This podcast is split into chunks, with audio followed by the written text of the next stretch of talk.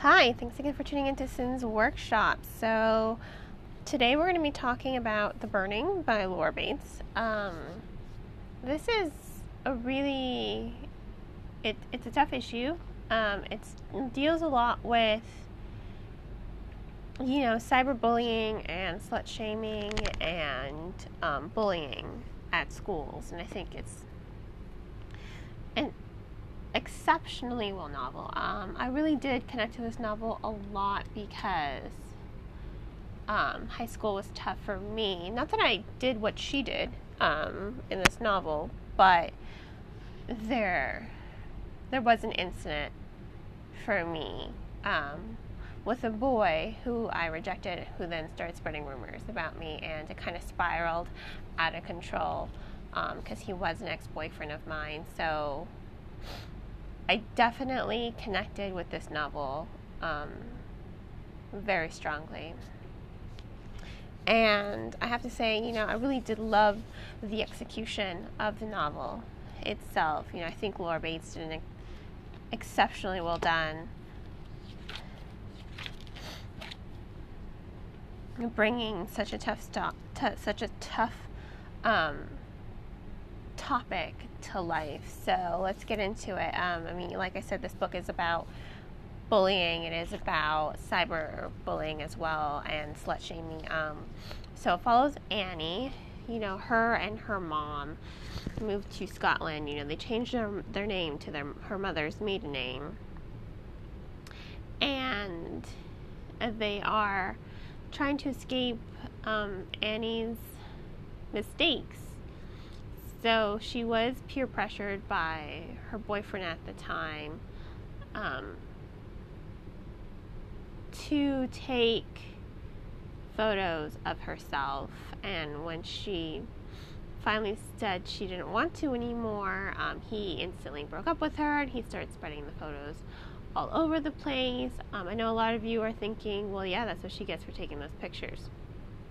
Right anytime you take a picture of yourself, I think we all have this understanding that at, on some level it might escape to the public. You know, as much as we want our lives to be private, they're not as private as we would hope. But, um, you know, she did send those photos in confidence. She was sort of blackmailed into sending more photos, and it kind of spiraled out of control. I mean, this was a bad, this was a bad guy who took advantage of her, and then when she finally said no, which is probably what she should have said in the beginning, um, I'm not disputing that, he spread the pictures online. But I don't think our mistakes justify the type of bullying um, she receives in this novel. It was horrific and um,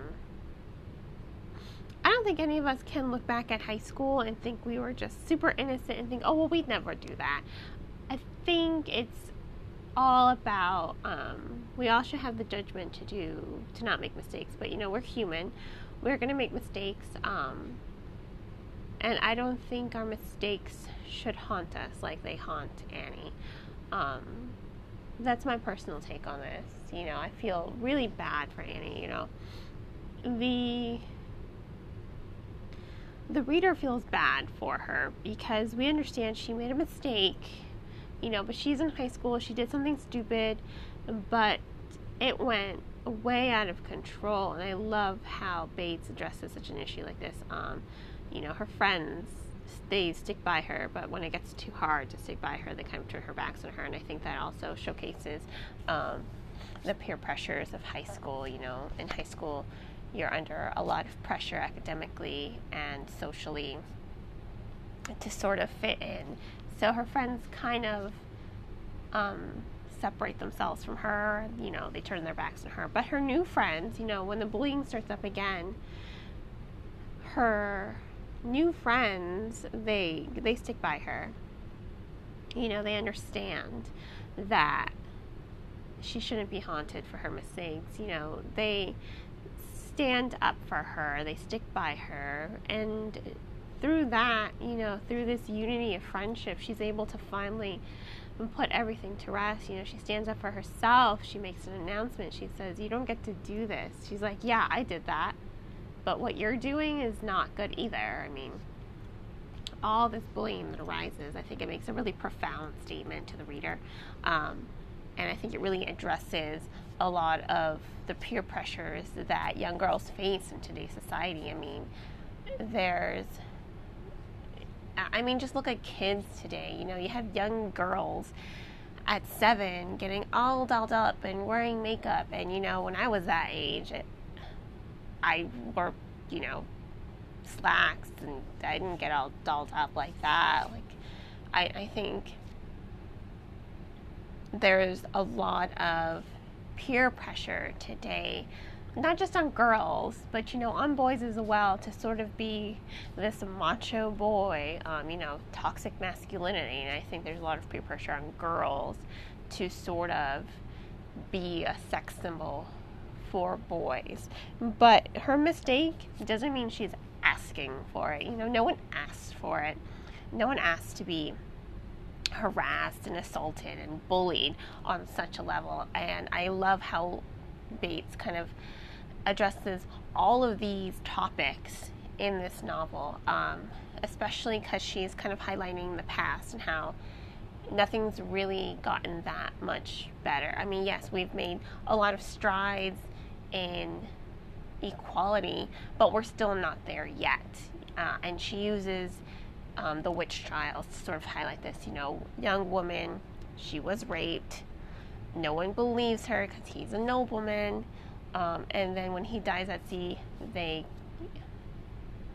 they um, blame her, said she cursed him, and you know I think there's a lot of symbolism in the story. You really have to read it to really get it and connect to it and really understand what Bates is trying to tell as what Bates is trying to convey to the reader and society with her storytelling.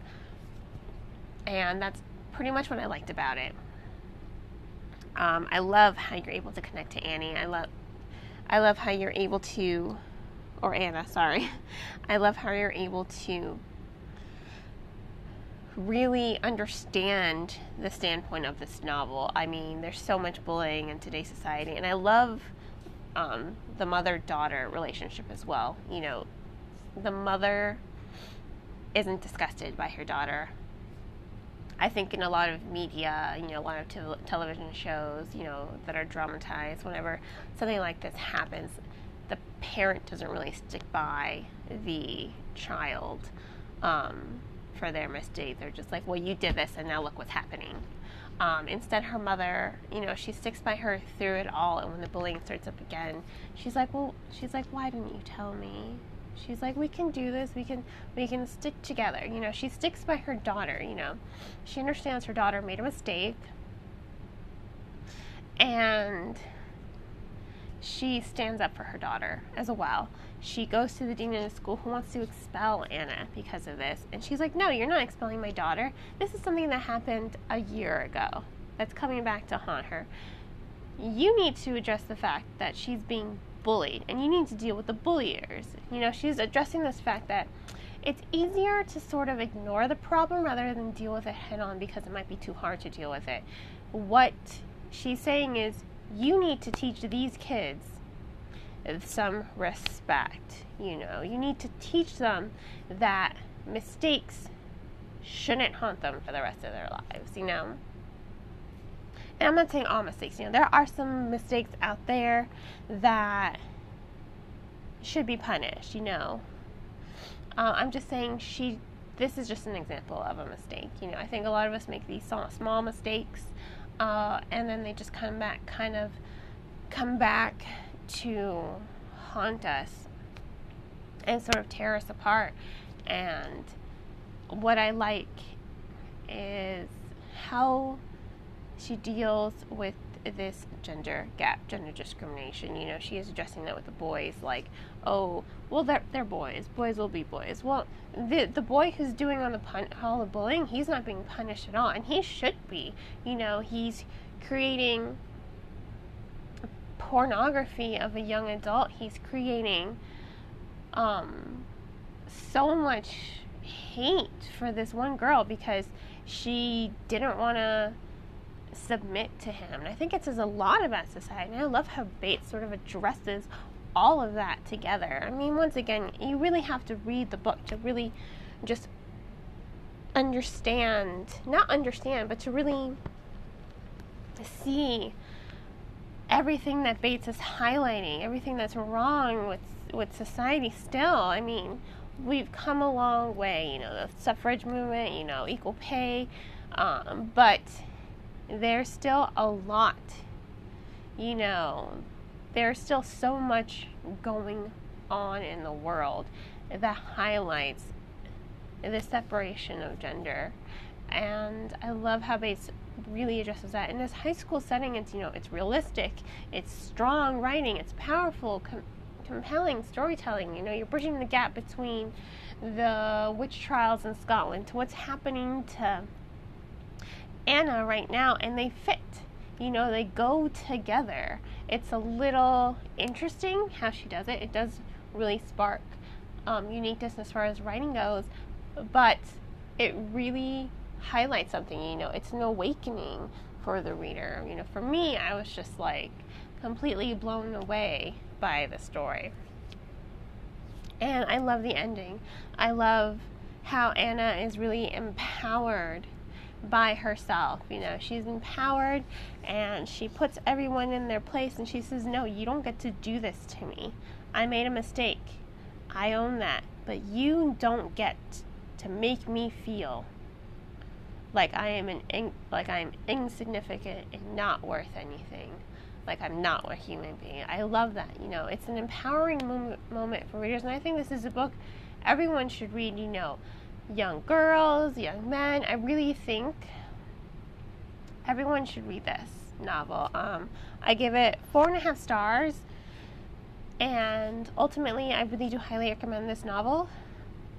So, um, once again, this was The Burning by Laura Bates. Definitely recommend it. Please check it out from your local library if money is too tight.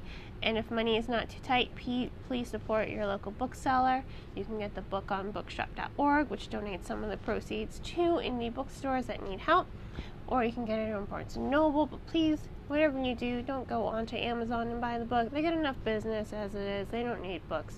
It's the bookstores that need our business. So, on that note, um, if you like this, please don't forget to like it, and you can follow me on Spotify um, or Google for more reviews coming up. Uh, I hope everyone has a great rest of your day, and as always, happy reading.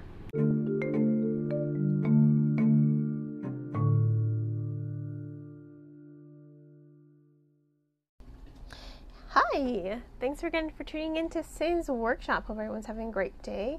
So, today we're going to be talking about Sisters of Sword and Song by Rebecca Ross. Um, you know what? I ended up liking this novel a little bit more than I thought I would. You know, I was intrigued by the premise of it, that's for sure. Uh, that's why I picked it up in the first place. You know, I thought the cover art was very beautiful, um, and there was something about it that reminded me a little bit of Greek mythology. Um, Today I'm joined by my son, who's looking at me like I'm a crazy person. but in any case, what I really found intriguing of this novel was really the world building and the mythology that Ross devoted to her storytelling. Uh, she created her own mythology, and I thought it was really good. I thought it was really enriching. Um, I thought it was very compelling because it was very reminiscent of Greek and Roman mythology, and it had this powerful impact. I mean, um, Evadne, she and her sister, they come from the fallen god, you know. He chose to give up his more immortality and his godlyhood to be with the people. As for other people, you know, magic users are all descendant of gods themselves, uh, who at one point or another, they came, they mingled, had kids, spread their blood. I don't know if you can hear my son in the background playing with his toys. But in any case, so that's what I thought was really enriching about this novel, I loved the mythology. I loved how it laid out the foundation and the groundwork for the world building and for the storytelling. I thought it was ultimately very captivating. And I have to say, you know, I loved it because it also impacted the sisters as well and impacted their growth. It has a really strong effect on who these girls are. Uh, they come from a fallen god, you know, they're olive farmers. You know, they farm olive, olive, you know, to make fresh pressed olive oil. You know, they are olive farmers. And their prospects, you know, being descendant from a fallen god aren't really high. You know, a lot of magic users, they are part of the hierarchy. Um, and as you can imagine, they like to think of themselves as very special individuals. So for these girls, it's sort of like a taboo to be descended from this god, but they don't think so at all. They revere and respect their ancestor completely, and I think that's really good. And it also showcases how different the two sisters are. I mean, um, Halcyon, she went, she joined the army. She's always been very strong, and her sister, you know, injured has always wanted more. You know, she's always wanted magic in her life, and she does end up getting magic in her life, but in a very different way. And I think it says a lot about her character because she grows exponentially throughout the novel. Uh, I really have to say I prefer Evadne towards her sister because when the novel opens, you sort of have this idea of who Evadne's sister is, and she's running away from the law. And the reason she's running away from the law is pretty stupid. Um, it's it is kind of stupid of her character and I wasn't a fan of that one thing. Uh, you know, it, it, just doesn't fit with the context of who we're supposed to believe her sister is, and it works more of like just a plot device to create tension and to progress the story to progress the story forward.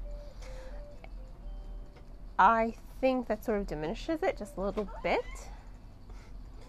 because it's just